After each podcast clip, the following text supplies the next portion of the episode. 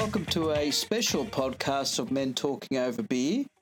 Today we're trying an interview format, and one of the things that we've been interested in, and particularly looking at men and men's health, is the whole nature of like PTSD. And uh, with me today, uh, we have Eddie, and we also have the person who we're interviewing. We've been calling him Bargy, which I got to admit has got uh, shortened for Bargearse, and this has got nothing to do with the size of his rump. It's more to do with that show from the early 1990s. If you remember that Bargearse segment from The Late Show, for Australian viewers, you'll understand that. What we found as we went through this, it made more sense for Bargy just to talk. So you'll actually hear we didn't actually say too much because he really created the narrative for us very well. So uh, before we flick over to the podcast formally, I should just say uh, hi, Eddie.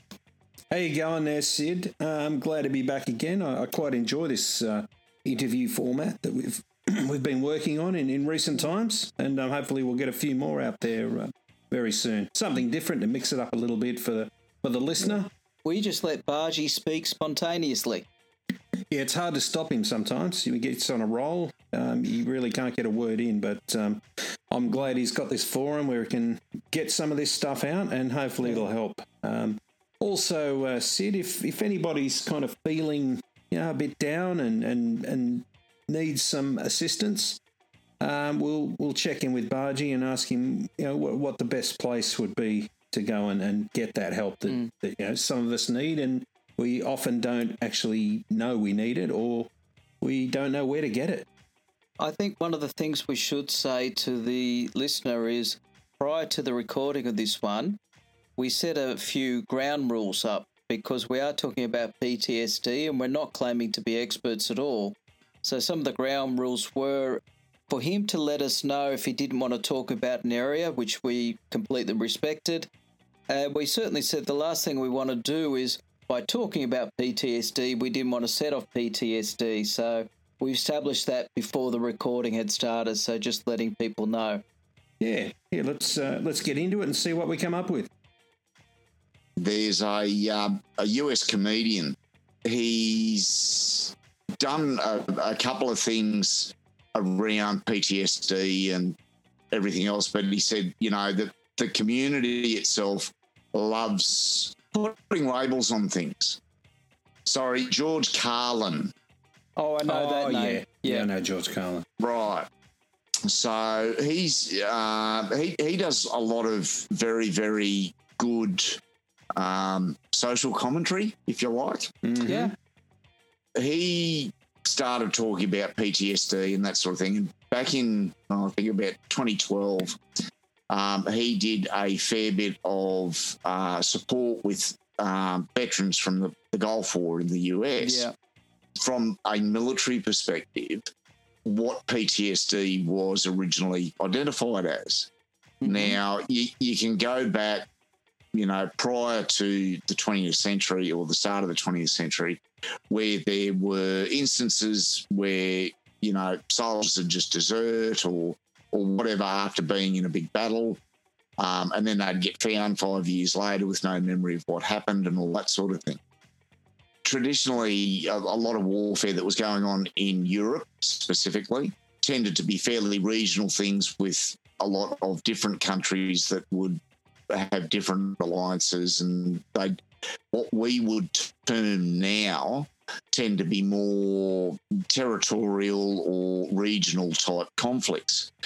It sort of culminated at the time because the British Empire was one of the largest empires and covered over a third of the globe um, around the Crimea um, and those sorts of periods of times, the Napoleonic Wars and all those um, conflicts, where you would have a loose alliance of a number of countries that would either respond to a political imperative at the time, um, and consequently they'd ship all their their soldiers off after press ganging them into service, um, and you know they'd end up with casualty lists. And up until World War One, um, a lot of the war dead were actually just pretty much put into a big uh, pit along with the dead horses and all the other uh, detritus of uh, war, uh, covered over, and you know that that was it. Oh yeah,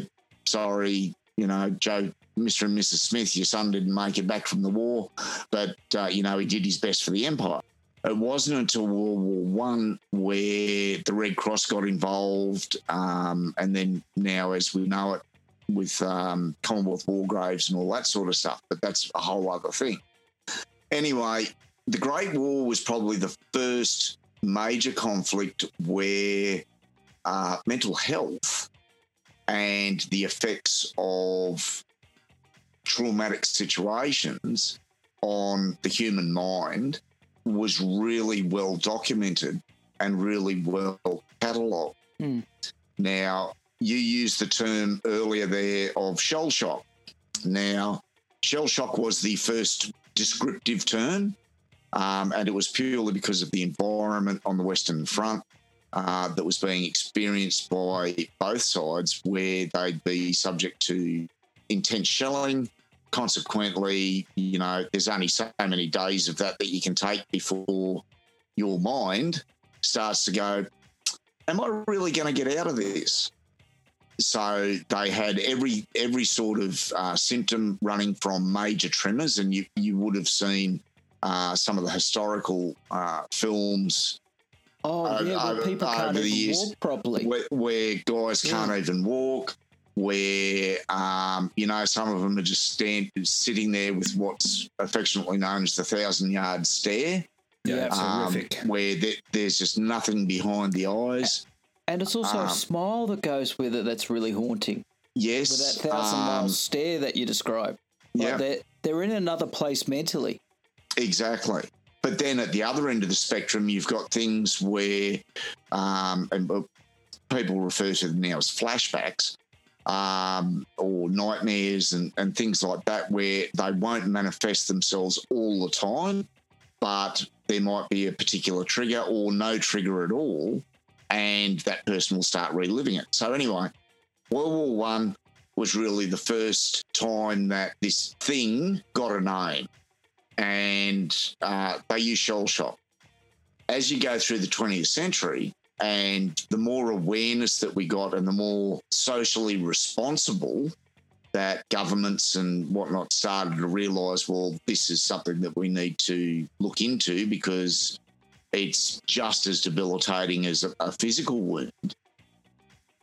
World War II, it was known as battle fatigue. Yeah.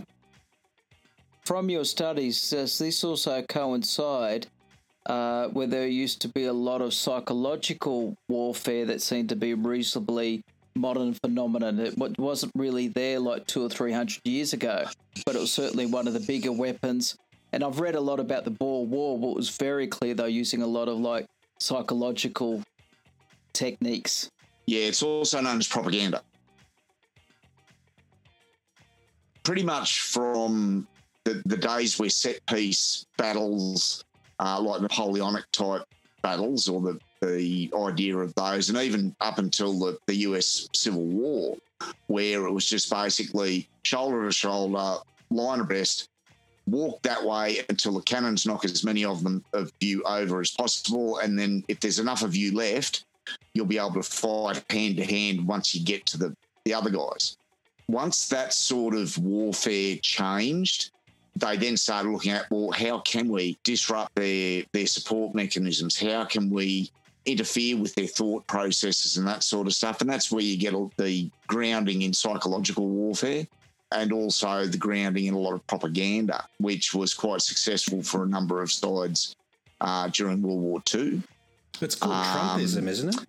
Well, no, no. Trump, Trump can't claim that rabbit one.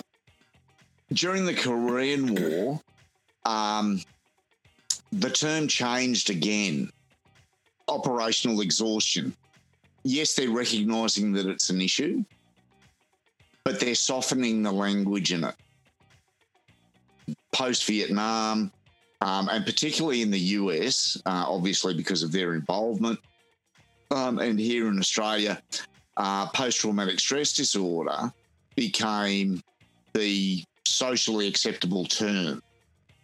It's gone from something that's shell shock, where you look at the historical films and you see people shakes and unable to walk and that sort of stuff, race right the way through to post Vietnam with PTSD.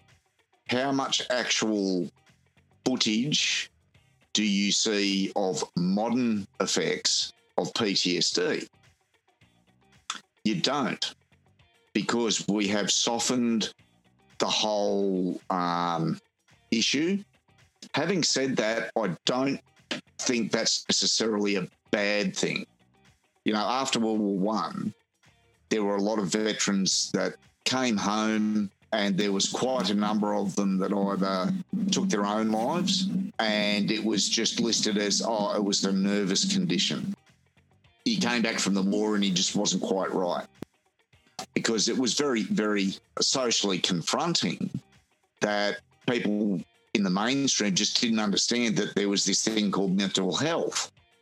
You know, if you saw a veteran come back and he was missing an arm or missing a leg, oh, yep, righto, I'm, I can understand. Yep, he's done his bit for his country.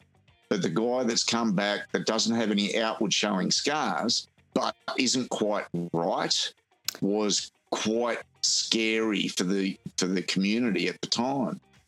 And psychology, as we kind of know it today, is a relatively new phenomenon. It used to fall under philosophy.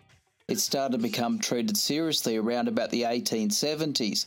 That had some very embryonic phases, so there really wasn't the, the mechanisms to understand that till a bit later on as well. Fast forward to, you know, 2020 and beyond.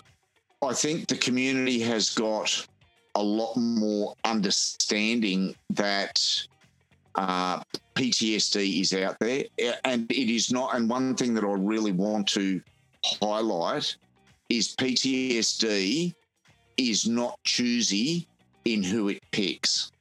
Yeah. I've got a number of uh, friends that are in a similar situation to myself where it's not related to military service. It's not related to their job. It's not related to um, a particular major incident. It was just something that happened to be a trigger for them. From there, that trigger led to one episode, which then led to another, to another, to another, to another. Now, you go to the recent conflict in Afghanistan and Iraq and, um, you know, the Middle East, where, yes, it's a defined conflict as such. You go back to mid 80s, early 90s, the government of the day and the military uh, hierarchy of the day, basically any debriefing that was conducted was, yeah, here's a questionnaire if you got any problems, grab a few of your mates, go down to the boozer and have a few beers. You'll be right. If you want to uh, fill out the questionnaire and send it in to us, great. We'll file it and yeah, congratulations and um, well done on your service. And we wish you the best with the rest of your life. They started to recognise that, well, okay, that's probably not a good approach anymore because PTSD was becoming quite prevalent. Um, there were, although the, the figures or the official figures are quite uh, rubbery, self harm and suicide is definitely a major issue for veterans um, of all ages. It's also a major issue for law enforcement officers emergency services like fireys and ambos, tow truck drivers. From your reading of this, is there a like a common like feeling why people do that? Is it kind of like is it like a complete dislocation from put this in inverted commas normal society and they can never fit in? Is it try to escape the pain? Is there a common theme or themes um, that you've seen? Not really. And, you know, once again, I can only comment from my own perspective. You know, and it, as you mentioned, um, when I shared some of that information with you guys, I went for a long time in denial about, no, that's not happening to me. I'm not, you know, I'm not weak. Um, I'm not going to let this define me. I'm not going to um, succumb to this thing. And it was probably the worst thing I could have done at the time um, by denying it and saying, nah, that's not me. I'm, I'm different and everything else. It didn't actually get to the root cause and it didn't give me the opportunity to uh, develop coping uh, mechanisms and, and things like that earlier than what I had been able to. Yeah, unfortunately, Um, that's how a lot I of did- people thought about it back then. They saw, they saw it as a sign of weakness. Where you know we're, we're a little bit smarter now. We kind of know a bit more about it. Well, yeah, and I think the other thing too, and through you know conversations like this, there's more of a willingness of people to um, under not so much understand, but identify. Well, yeah, we've all got issues. You know, some issues that I have, other people might think, oh, you know, that's that's just a, a trivial thing but it might be something that means the difference between me getting out of bed of a morning or not you know and and vice versa everyone in in this world has got some or will have at some stage an experience with um, mental health now whether Yeah. that be themselves or whether that be with uh, either their partner or their children or you know their parents but it will be something that will occur at some stage either to them or to somebody very, very close to them. For me, the one thing that really puts me on edge is when people go, Oh, I understand. Now, that's great that you think you understand, but I'm telling you now, you don't. You can appreciate the situation that I'm in, but you will never understand what's going on in my mind. Yeah, unless somebody As has I w- experienced something like that, there's no way they can tell what you're going through. The vast majority of people that have come, and- and you do, you you, you almost have an epiphany, uh, that that moment of clarity where you go, you know what, it's okay not to be okay. It sounds like to me part of it is, if I'm understanding you right, is like you're just talking about these feelings that are very, very real, but took a very long time to understand and articulate. But they would certainly uh, be a major part of you at the same time. It's almost like, you know, this other thing that was still you, but kind of separate to you at the same time. Am I summarizing part of this okay to you? Yeah, yeah, no, that's that's pretty close to it. Um, as as I said to you, I've I've got a black dog that keeps following me around. Occasionally, he'll make himself uh, or his presence known to me. Today, for example, up until this point, I'd just been going around doing my thing. Went up to Bunnings, did a few things around the, the house, mowed the lawn. Pretty much mind in neutral, just sort of going through the Hmm. the motions. And it wasn't until, well, I don't know, probably about an hour or so before we um, started the uh, this session uh, that I even started thinking about it. And I know that once I finish this, I've got a couple of strategies that I'll utilize to actually get myself out of that mindset. Think about where you've had the worst day at work ever. You then, and you, you catch public transport to and from work. You then jump on a train, you pull the paper out, and you read the funnies in the paper while you're on the train for half an hour. So you're Mhm. actually un- unwinding on the train, on the way home, you're reading the cartoons, you've pretty much unwound. You've been on the train for half an hour, 45 minutes. You walk home, you take in a few breaths of fresh air, see the odd bird here and there, walk in your front door, completely different environment, and you've had that circuit breaker from that really bad, high, intense environment that you've just been in all day. Yeah. What happens if you don't catch public transport and you drive to and from work? You can't switch off because you've got to get in your car. You've then got to take into account every other bastard on the road that tries to, you know, impinge upon your space, which because you've had that really bad day, you are extremely territorial about.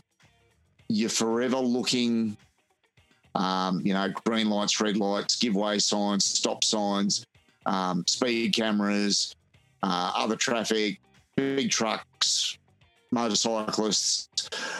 You then get home, finally, and you're still wound up, and you're probably even more wound up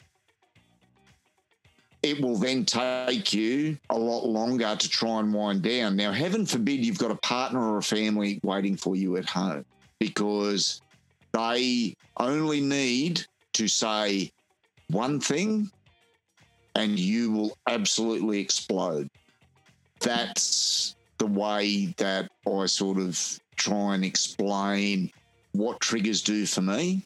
It's just a little bit at a time over a period of time and then all of a sudden there'll be a trigger and you'll just you'll either explode or you'll implode. Now for me i've got a couple of triggers that will make me just completely go off my cruet. Other triggers and i will freely admit i've ended up curled up on the floor in the fetal position crying my eyes out there's still some things that catch me by surprise that I didn't think were triggers, or they may be a lead up to a trigger. Somebody might just say something, do something, be wearing a t shirt or a hat because of all of the previous little things that have come to a point that becomes a trigger. And the hat or the t shirt's pretty innocuous, but it's just the build up. Exactly. Now, yeah. Um, and and this is where I sort of get back to like I'm really, really. I mean, I I'm batting way above my average with my partner. She is um, probably, yeah. I'm, I'll, I'll just say I'm batting way above my average for that. Oh, I didn't want to be the one to Um, say now, it, but it- um, yeah, Yeah, yeah. I was just getting getting in before you, Eddie. We've also said punching well above your weight too, so we've used that, uh, you know, expression Yeah. too. um, uh, we had a situation where I started recognizing my partner going through the same thing.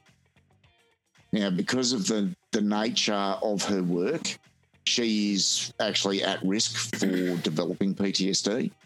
It was really, really hard for me to see somebody that I love going through and, you know, having that knowledge of I know what they're going through I can't understand what they're going through, but I know what they're going through. And seeing that happen to somebody else and actually recognizing it very early, for me, that actually was heartbreaking. We take one day at a time now, but when you have experienced it yourself and you start recognizing those little things um, in somebody else, it it can then become a trigger as well. So I, I had a pretty dark time from about I don't know halfway through last year um, up until Christmas, and as, as you guys know, and the the stuff that I've shared with you guys, Yeah. um, you know the the interactions that we've had prior to this, that has been one of my um, strategies, if you like, for that unwind process. Um, and I must admit, the the group um, that I, I felt really safe being able to share that information with with that particular group. That that's one thing that I sort of really appreciate was the support that um, you guys gave me on that. Um, you're going to have to, you'll probably have to edit some of this out shortly. Um, Eddie, Yeah, yeah. Look, we um, yeah, it's it's just important to know that you've got a group you can be a part of, and um, that everyone in that group, you know, is yeah, we've known each other for a long, long time, and you know, it's just important to know that there's, there is someone there all the time. It doesn't matter what time of the day or night. You know, you can call me anytime you want. It's um, Yeah. yeah, it's one of those things. And uh, Bargy, the thing is, I don't know you as well, of course, as Eddie does. Uh, but you know, the most interesting thing is when I saw you in the other podcast, and you know, you're very switched on. You're getting right into it. You know, someone from my position with no background, no context, would not have known this at all. And the first real insight I got was that message you put on WhatsApp. Yeah. Oh, And, and I was like, so I mean, your downtime is clearly a very functional one in terms of like, no, if people did not know after that, they still don't know. Yeah, I um, and and once again, this is like tonight, um, and Eddie will appreciate this. Um, uh, once we finish here tonight, I've already got planned out. I've got to charge some batteries and do a bit of maintenance on a couple of airframes um, that may have had some terrain incidents recently. That that's going to be my um, circuit breaker for this evening and then tomorrow morning, obviously, I've got uh, my normal Sunday morning activities, which is unlike some people like to think, it's not going to church. Um, it's actually going and uh, flying aircraft. As as you pointed out, Sid, you wouldn't have known. Um, I got very when I was going through my denial phase. Um, I got very very good at hiding things um, as you know, a lot, a lot of people do when they're to some extent suffering in silence because you don't want to appear weak. You don't want to, oh, you know, I'm, I'm, I'm not the nutbag that lives up the road, and and that sort of thing. Um, and it's you a do. you- coping strategy of sorts. I'm not saying it's absolutely uh, a productive one, but it's one of sorts. I wouldn't say for me it was a coping mechanism. It was more of a, a way of not uh, admitting something to myself, and that that's one thing I got very good at was denying stuff to myself. Was nah, that's not me, and oh no, look, uh, oh, you're just being silly, and the the internal dialogue um, that was occurring at times you know, staggering. And you, I was catching myself having this full on conversation with myself. Um, and trying to justify, uh, you know, why something happened or why I reacted away. And I was replaying, um, you know, days and weeks events in my own head and trying to, to justify those particular things to myself or, you know, explain them away. Um, so yeah, you you do, and uh, look, I I don't um, look at my situation as a burden anymore. Um, I did for a long time. It was oh, you know, for God's sake, this thing's just a, a chain around my neck. Some days I'm going to have bad days, and I factor that in Um, I'm asking this question again from a point of view of naivety, but I can't help thinking part of this could be neurological. And what I mean by that is the parts of everyone's system that gets themselves ready for high alert. To me, what you're describing, it sounds like when something's happening, PTSD wise or a trigger, is like those high alert systems can't seem to settle themselves down. I can find myself becoming hyper vigilant quite easily. That's probably a little bit of nature versus nurture. Uh, in- Okay. in, in, in, my particular um, situation, and having a little bit of the training that you go through in both of those environments um, is very much around identifying threats, um, being able to, you know, work out well when all the hairs on the back of your neck stand up, there's probably something wrong. Um, with Yeah. a with with a healthy dose of Occam's razor, um, being you know, the most obvious answer is probably the right one.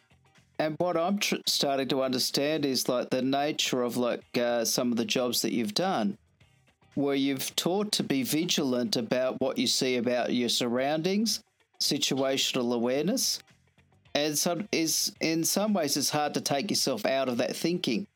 And again, I put it to you. I mean, do you think I'm on the money? I've got the wrong end of the stick there. No, look, you, you you're dead on. You know the I'm lucky uh, in the regard that um, I have actually done a bit of uh, research myself in relation to the workings of um, the the human machine, if you like.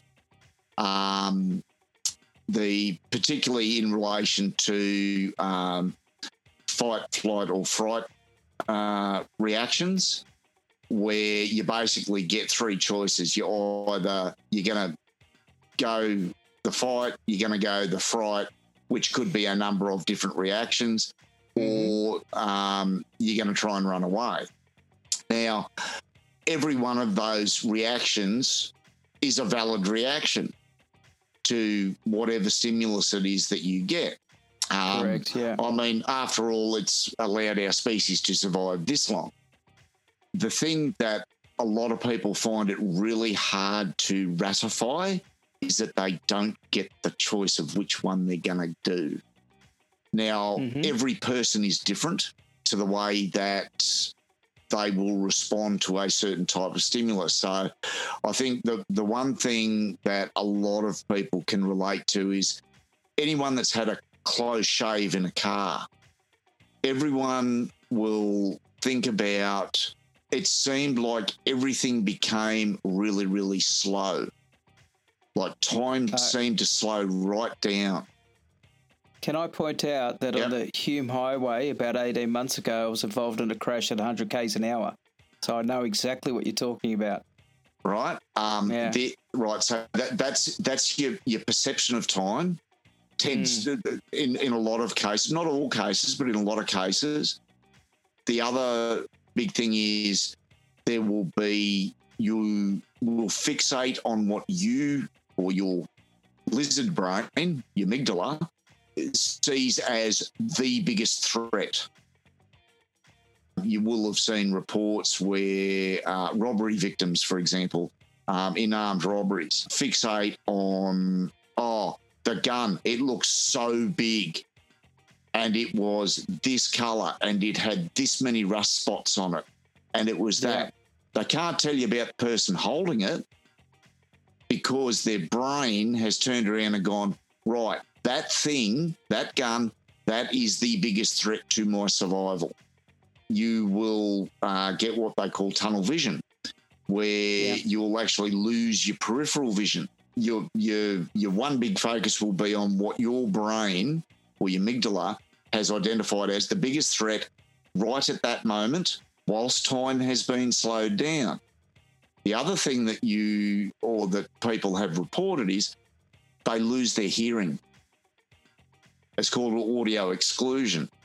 Once again, you, you can hear about where there's been, you know, a, a, uh, a, a crash. And uh, from your experience, what can you remember sound wise during um, your uh, traffic crash. Can you remember the sounds before? Um, I do remember the sound of the car hitting me. Well, like you said, how everything's individual. Just to paint a context, there was a truck in front of me that had lost its load suddenly. Yep. And I was behind the truck, so I had to slam on the brakes. Yeah and I had no position to change lanes, which should normally be your first thought. Yeah. But it was pretty chock a block. So I've slammed on the brakes so I wouldn't get into basically these barrels. Yeah. And then it was the uh, four wheel drive behind me that went straight into me. Yeah. Now, the part that I remember the most is when time slowed down. And that I remember that feeling of this is now inevitable. It's going to happen. Yep. I just thought, I don't know. It was the instant thing. Just relax. Don't fight it. I, your body's going to move violently back and forward. And yeah. I thought, just relax with it because I'll be able to protect myself. Yeah. And I do remember the sound of it hitting me. It was like a bang. Yeah. I remember just the strangest thing I remember was I carried my glasses case. I used to keep a little console Mm. just near where the gear stick was, and I found that way back in the back seat. The the next day when I was looking at the car, just give an idea of like the velocity, it really hit me that hard. Things from the front flew right to the back, Yeah. and one of them actually pierced the back seat. I went on like 24 hour kind of like just case there was any delayed kind of like concussion. Yeah. And I did all right. And probably my next thought after that is I didn't want this to control me. So I borrowed my wife's car and said, I want to drive on the same road. Yeah, the body's Yeah, got so- an incredible uh, way of protecting itself. When you're in a situation like that, you lose all your fine motor skills, whereas your gross motor skills become a lot more effective. So I agree with you there. for some time afterwards, um, did you have the adrenaline shakes afterwards? Oh, oh, yeah. You mentioned adrenaline. After that, I can remember I was still really pumped, like Yeah. with the adrenaline, because I could talk to the cops and I was very, very lucid about what was happening and very Yeah. switched on. Yeah. And I was actually between two work venues. So I phoned up work, told them I'd been in an accident. Police actually said for some reason my car was still okay to drive. I think they made a mistake. And I got to the boss's office and I can remember not so much the shakes. I started talking to her and I just said, I can't explain this. I feel like I can go to sleep right now. I just felt suddenly this whole thing, I felt completely exhausted. Yeah, coming down. And I said, uh, it's shock and and I just said, Where can I lie down? I just need to sleep. I can't explain the suddenness of the exhaustion. And the doctor actually told me it'd been such an adrenaline dump and then it was starting to even out. Yeah. But I'd had that much in my system. No wonder I felt like an overpowering sensation of wanting to sleep. Point, they Um, did not know whether or not I'd actually had a brain injury. yeah, that's a very specific thing that you thing, can pinpoint there. Bargie, can you can you actually pinpoint what you think the major cause of your issue is? Do you, is it can you relate it to a specific incident or is it just a number of things? Uh, it's just Uh, you, quite often hear people say, "Look, I, I survived a plane crash, and I, I've got this overwhelming feeling of sadness that I Remorse survived." because I yeah, survived. Yeah, yeah. Is it, Yeah, Can, so- can you point, survive- pinpoint sur- one thing? I wouldn't say I'd be able to pinpoint a specific incident. I know the incident that you're referring to, um, but I wouldn't say that that You do because I uh, don't. contributed. Oh, okay. what, what are you referring Um, um, If this needs to be coded, we can edit it out. yeah, no, I'll I'll take that one offline. Um, But look, for me, I don't think it was one specific occurrence. I think it was over a period of time. I've probably been in a number of uh, situations where, whilst it was part of my job at the time, you know, you, you don't. Uh, I, I like it. All, all right, I liken it to the difference between an ambulance officer and a highway patrol police officer. An ambulance officer, you would have some expectation that you're going to see a, a certain amount of health issues, a bit Yeah. of a, a bit of blood and gore, and and all that sort of stuff. Car accidents, you name it. Yeah. Yeah, well, put, putting car crashes aside, as a highway patrol officer, their main job is to make sure that everyone does the right thing and write lights tickets. There wouldn't be a expectation as part of their core job that they will be pulling bodies out of car wrecks. The f- fire and rescue services that deal with major incidents and you know the the rescue squad and that sort of thing yes there could be a expectation of that Absolutely. what what you will find though is that all of those groups will experience fairly horrendous situations and horrendous things that nobody should ever have to see. I don't think that they're unique in that. You know, it's the same as I don't think that the, the military is unique in that either. Everybody has the potential to be a unwilling witness to stuff that they really shouldn't have to see. Uh, Granville. Um, uh, the train disaster at Granville, the, the? Yeah, the train disaster Yeah. there, um, the, the recent anniversary of that. You know, that that's probably a really good example where there were a lot of people at Granville that witnessed that that should never have had to. There was a lot of people that were in that train that should never have had to go through that and, and what they did and all the emergency services and that sort of stuff. So for me, my situation, whilst I can't really pinpoint it to one particular uh, incident, I think it was a combination of a number of them and a number of environments that I happened to be working in at the time. And I, I don't think that that's any different to some other people. I mean, I've got friends that, yes, they can say that this is the point that it tipped me over the edge because they were then removed from that environment. I've never been or I've never actually removed myself from an, in, an environment because of a particular situation. Um, so that's why I can't really sort of point to, well, yes, it was on this day at this time when this happened that I can point to. And I think it's more of a uh, conglomerate effect, if you like, of different experiences that I had over the years and that I still have now. But whilst I'm not in those similar sorts of environments anymore, It's definitely got some aspects of conditioning to it.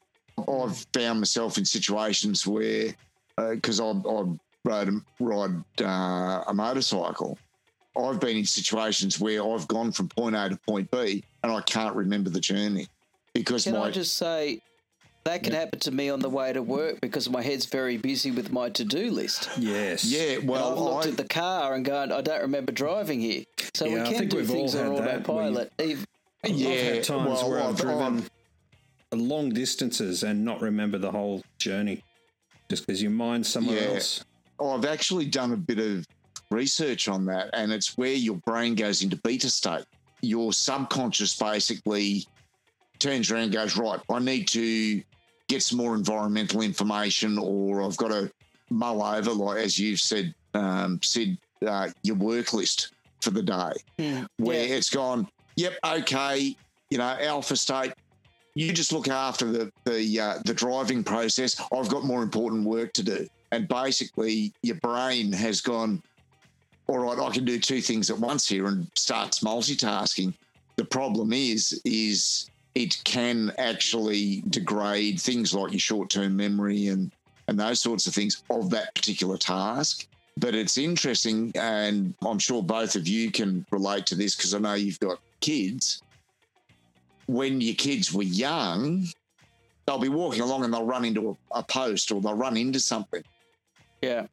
because their brain is just like a, a big grey sponge and it's forever in, in beta state, where it's just sucking in all the input that it can from the environment in, in that learning process.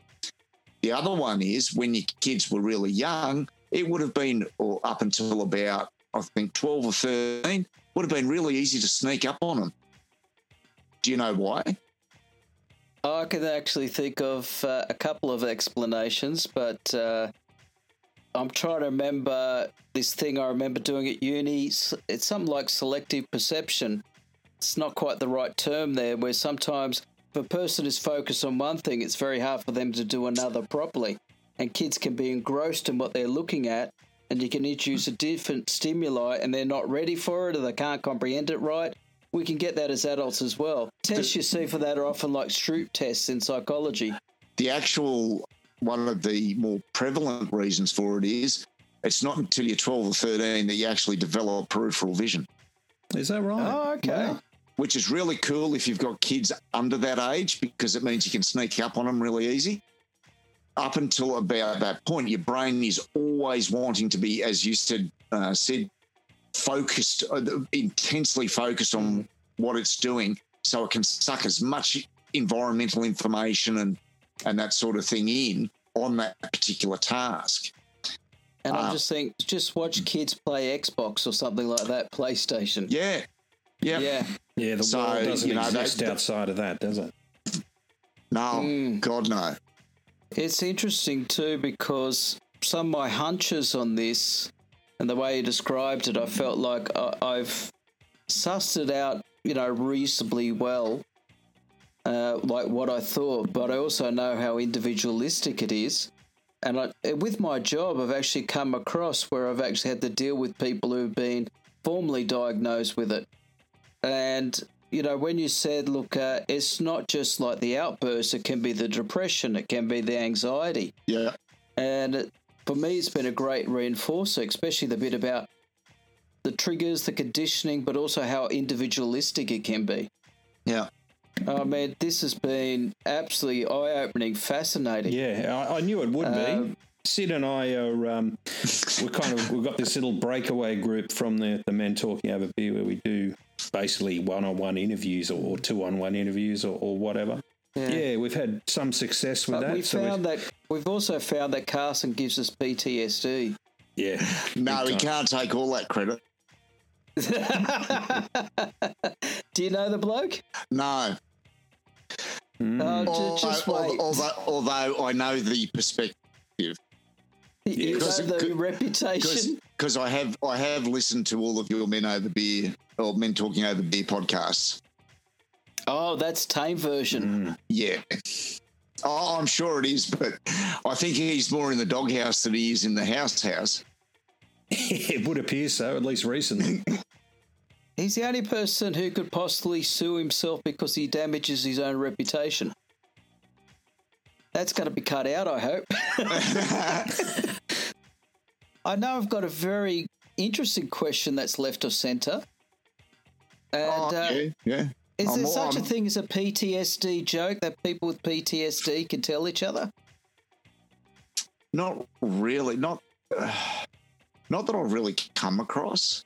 Whilst the community is a lot more cognizant of PTSD and Mhm. mental health in general, I think it's still uh well, it doesn't really affect me, so I don't want to know about it. And I don't want to acknowledge it because I think probably the, the one thing that I will say, and probably my biggest thing in relation to PTSD or any sort of mental health is denial is probably the biggest threat that the community Yeah. and sufferers of any of any sort of mental health have got because by denying it or trying to ignore it it doesn't address the the issue it doesn't make people that are suffering through it feel any better and in fact can make them feel a little bit marginalized or ignored or forgotten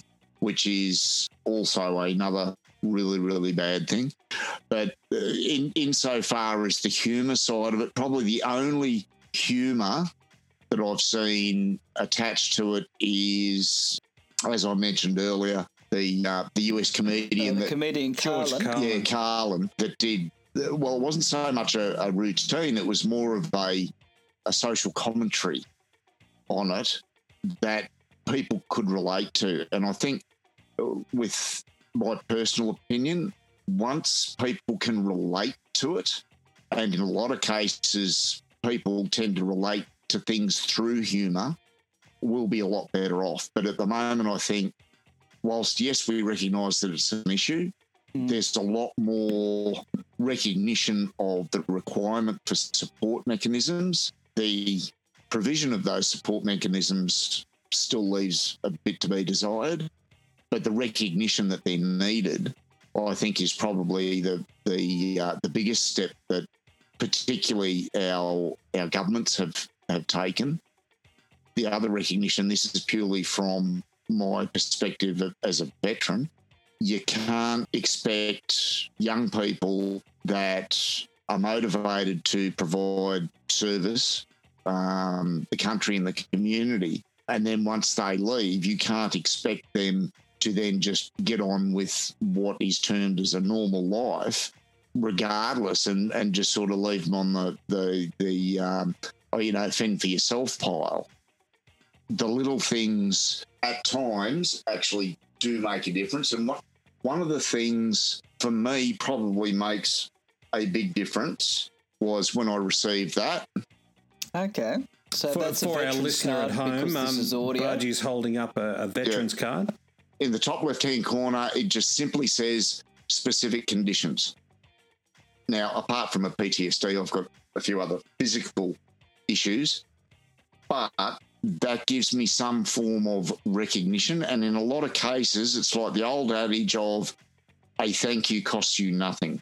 The day that I got that was probably one of the cathartic moments in my whole experience that I've gone through, in that, okay, I've got some recognition that I'm not alone and that people do realize that, yes, there is something going on. You know, it, it's just that it, it may not mean a lot to other people, but to people such as myself, at times struggle. Just knowing that, yes, you've got that little bit of recognition or that, you know, thank you, that can mean the difference between you getting out of bed one morning and not.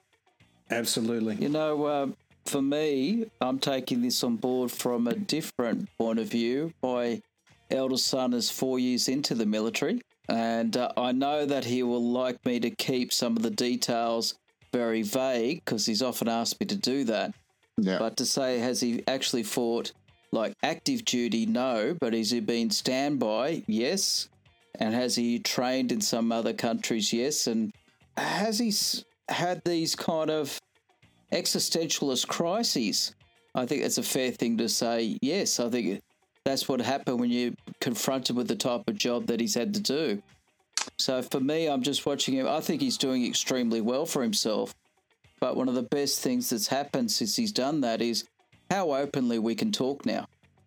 Yeah. Look, Because uh, I just don't want him to be scarred.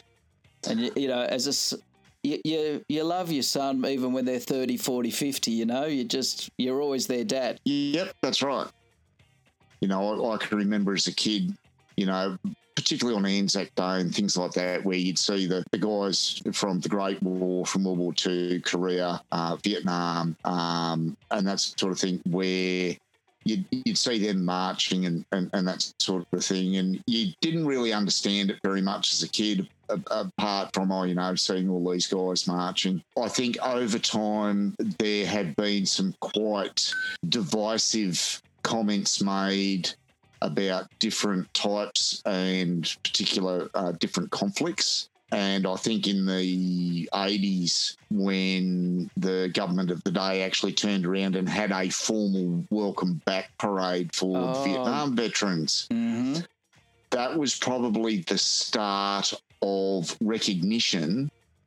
It doesn't matter whether you were a Great War veteran, a World War II veteran, uh, somebody that served between the two wars, somebody that served in Korea, somebody that went to uh, Mozambique uh, during the uh, the UN intervention there, whether you ended up in the Western Sahara as part of the UN deployment, or Cambodia, or um, uh, Namibia, uh, Vietnam, all those sorts of things. It wasn't until that uh, welcome home parade that those guys so desperately deserved because in a lot of cases a lot of those guys didn't get the choice. I was a volunteer. I wouldn't know how to deal with it if i was a conscript that had different feelings and that sort of thing about a particular thing and was forced by my government to go perform in an extension of their political agenda through that sort of process.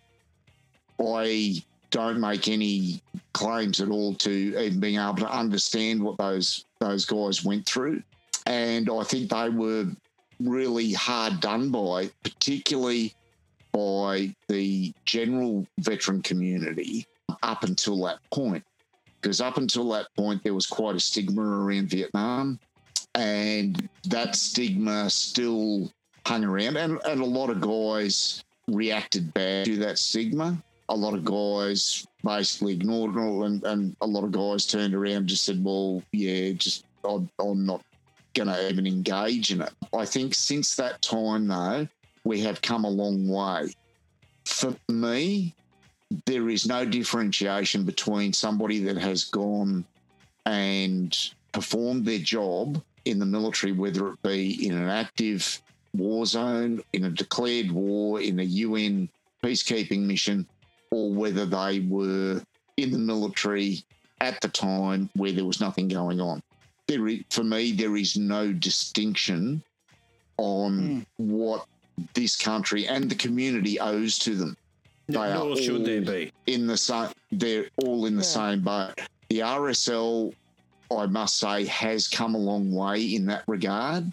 You know, all, all you've got to look at is go to the War Memorial in Canberra, and have as you walk in the front door, have a look on the right hand side area of remembrance where all the names are. There is recognition there for all of our servicemen and women that have paid the ultimate sacrifice, regardless of what particular conflict was or peacekeeping role. The issue that I have is where you will get a certain group of self appointed individuals that will say, oh, well, you know, you weren't in this war, so your service doesn't count, or oh, you only did peacekeeping, or oh, you know, you you only loaded the boats to supply the guys that went to X and Y and this, that, and the other. I'm sorry, but without all of those people, that particular thing wouldn't have occurred. Yes, there are different roles in the military. Some of them are more risky than others. You know, that's the nature of the job. But at the end of the day, I will never, ever differentiate between anyone that has served just because of the grounds of, oh, well, you know, you, you haven't got this particular tick in your book or, or whatever. You know, they have volunteered to serve their country and their community. And I think at the end of the day, that should be recognised. Very well said. Yeah, and I totally think agree. too, I think I know this, and probably uh, you're the same, Eddie. I mean, apart from that being very well said, I think we all recognise that uh, military personnel they do the bidding of their governments. Absolutely, it's not exactly their decision. Yeah, yeah. So whether it's a peacekeeping role here, uh, direct, you know, conflict zone there, kind of thing, they sign up to basically, in some ways, do the bidding of the the politics of the government at the time. Look, you mentioned so, before uh, yeah. about um, support mechanisms and, and so on. If anybody, if anybody out there um, thinks they may have PTSD or is showing any symptoms at all, where can they go to get help? Um, I think probably the, the first port of call is uh, the Lifeline uh, number. They are very, very well trained and able to uh, deal with uh, or provide uh, advice over the phone. And it's, it's, a national number, so no matter where you are, uh, call 131114 and uh, talk to one of their operators there, and they'll be able to, you know, even if you just need somebody to talk to, they are yeah. more than able to to assist. And they're also um, available are, to um, pass you on to other agencies as well if, if they you require further help. I'll actually have all these numbers collated and put into the show notes for us. So you'll be able to look at the show notes later correct. and get those numbers. The other, the other one I will highlight though is they've also got a Lifeline text service. Oh, okay. Which is an SMS based crisis support service. So you you can receive support by text message. So if, if there's a situation or whatever where you can't actually make voice contact, they do have a, a text service that is available nightly, and that number is 0477 131114. Bargie, one of probably the thing that I've got to uh, really say, and uh, I've learnt this particularly from my son, is uh, from me, and uh, I'll let Eddie speak for himself. Thank you for your service. Absolutely. It, believe me, it, it is appreciated. Yeah, look, I, I, come from a family, as you know, Bargie. a lot of my brothers and uh, my dad served as well. And um, yeah, I had a little stint in the Army Reserve myself. So yeah, we know uh, probably a little more than, than Joe Public, but um, certainly not as much as we could. Thanks no. for your service. I, I appreciate it. Thank you. I have to say, Bargie, this has been an absolute pleasure. Hopefully, we can have you back again. Thank you for the invite. And, um, you know, as I said, it's, you know, you, you just take these things day to day. And I, I do find these sorts of things quite therapeutic. You know, I, I don't let a four letter acronym define me. I appreciate that other people uh, are going through a similar situation to what I am. And I just hope that, you know, something like this can let them know that they aren't alone as well. So, if anybody wants to drop us a line, Sid, uh, where can they do that? Uh, there is a Facebook page. You'll see us under Men Talking Over Beer. So, firstly, I want to uh, mention that, but we also have an email and uh, men talking over beer at gmail.com. And uh, please, uh, with a topic like this, of course, we'll treat this with discretion. If it's a kind of thing where you do need to get those numbers again, of course, we'll pass those on to you. We tend to, to do stuff on, on more of the, the lighter side, but, um, you know, sometimes, you know, we're presented with an opportunity like this and we just thought we couldn't pass it up. I mean, the, the opportunity to have Bargie on. Um, I don't know if anybody out there can recognise his voice. He's part of our um, Goodies podcast that is uh, shortly to go into season two there as well. So um, you'll be able to hear Bargie there. And um, he's for a one fan in Botswana. Yeah, one in Botswana. Yeah. if the listener I wants really to find like out to... more about Bargie, where can they find him? I can't. Yeah, and uh, rest assured that this will not be forwarded Carson. That's given me PTSD already. Absolutely. I'm shaking just thinking about it.